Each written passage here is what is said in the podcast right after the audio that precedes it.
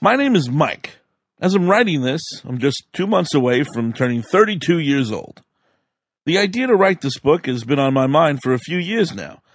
I always wanted to share my observations as a fat man in a skinny man's world, but I was never motivated enough to sit down and put the words on paper. That is, until now.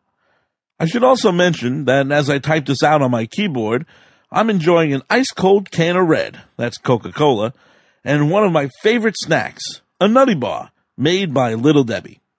With that image, you have a brief insight as to my problem. But before I go further, I'll give you the broad strokes of my situation.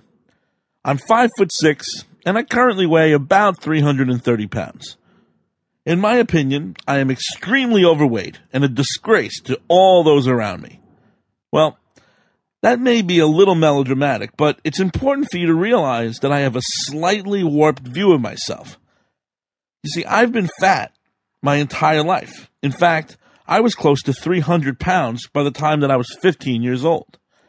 At a very young age, I developed a pretty basic understanding of what being fat meant. You see, my dad was always a fat guy. And although I saw wrestlers on TV who were bigger than my dad, like Captain Lou Albano or King Kong Bundy, they kind of seemed imaginary. So, for all intents and purposes, my dad was the fattest person I knew. For as long as I could remember, I would gauge my fatness based on the people around me. And in my mind, I was always the fattest guy in the room. I don't remember this being on my mind until I was in about third grade. That's the first time I can recall actually noticing that I was the fattest kid in class. I think it's because there was another fat kid in school who was also named Mike. But I digress. I was in the same class with essentially the same people until eighth grade. So I was branded as the fat kid early on, and I grew into that role year after year.